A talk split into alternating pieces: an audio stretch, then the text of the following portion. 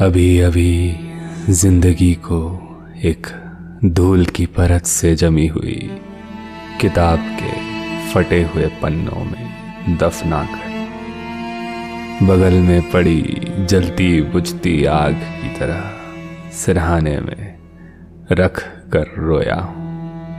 आँसू नहीं निकले।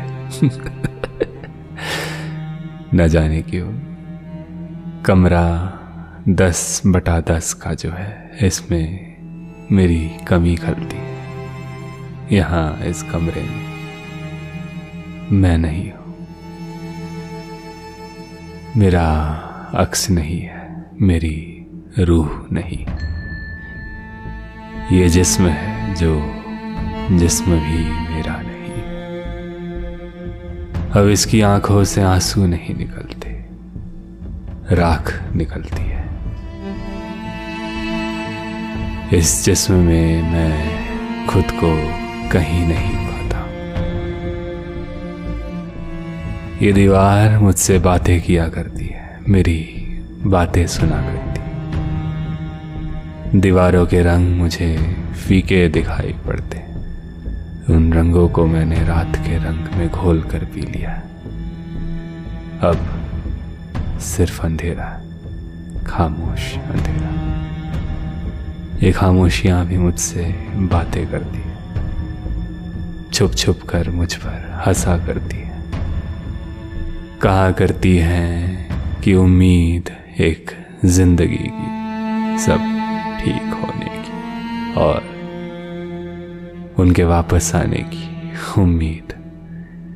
उम्मीद कहीं टूट रही है और उसके टुकड़े जो गिरकर गायब हो रहे हैं, वो सब अब ज़िंदा नहीं है। स्याही यहीं कहीं यहीं कहीं बिखरी पड़ी है, जैसे ख्वाब बिखरे हैं।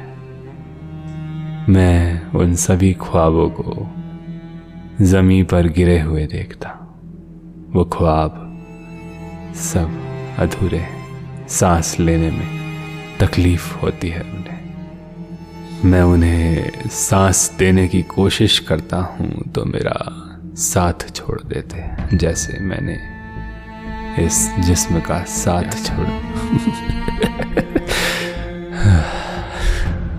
साथ न देने वाले ख्वाबों को मैं कागज़ पर लिख कर वही सिरहाने के पास जलती बुझती आग में फेंक देता राख हो चुके हैं सब। राख से निकाले नहीं जा सकते। बाहर चाँद भी अब मुझसे बातें नहीं करता। वो बादलों में कहीं छुप गया। अब मेरे हाथ को थामने वाले हम सफ़र के हाथ भी बंध चुके हैं। वो जब मिले तो यूँ मिले कि बहुत थोड़ी देर के लिए जैसे।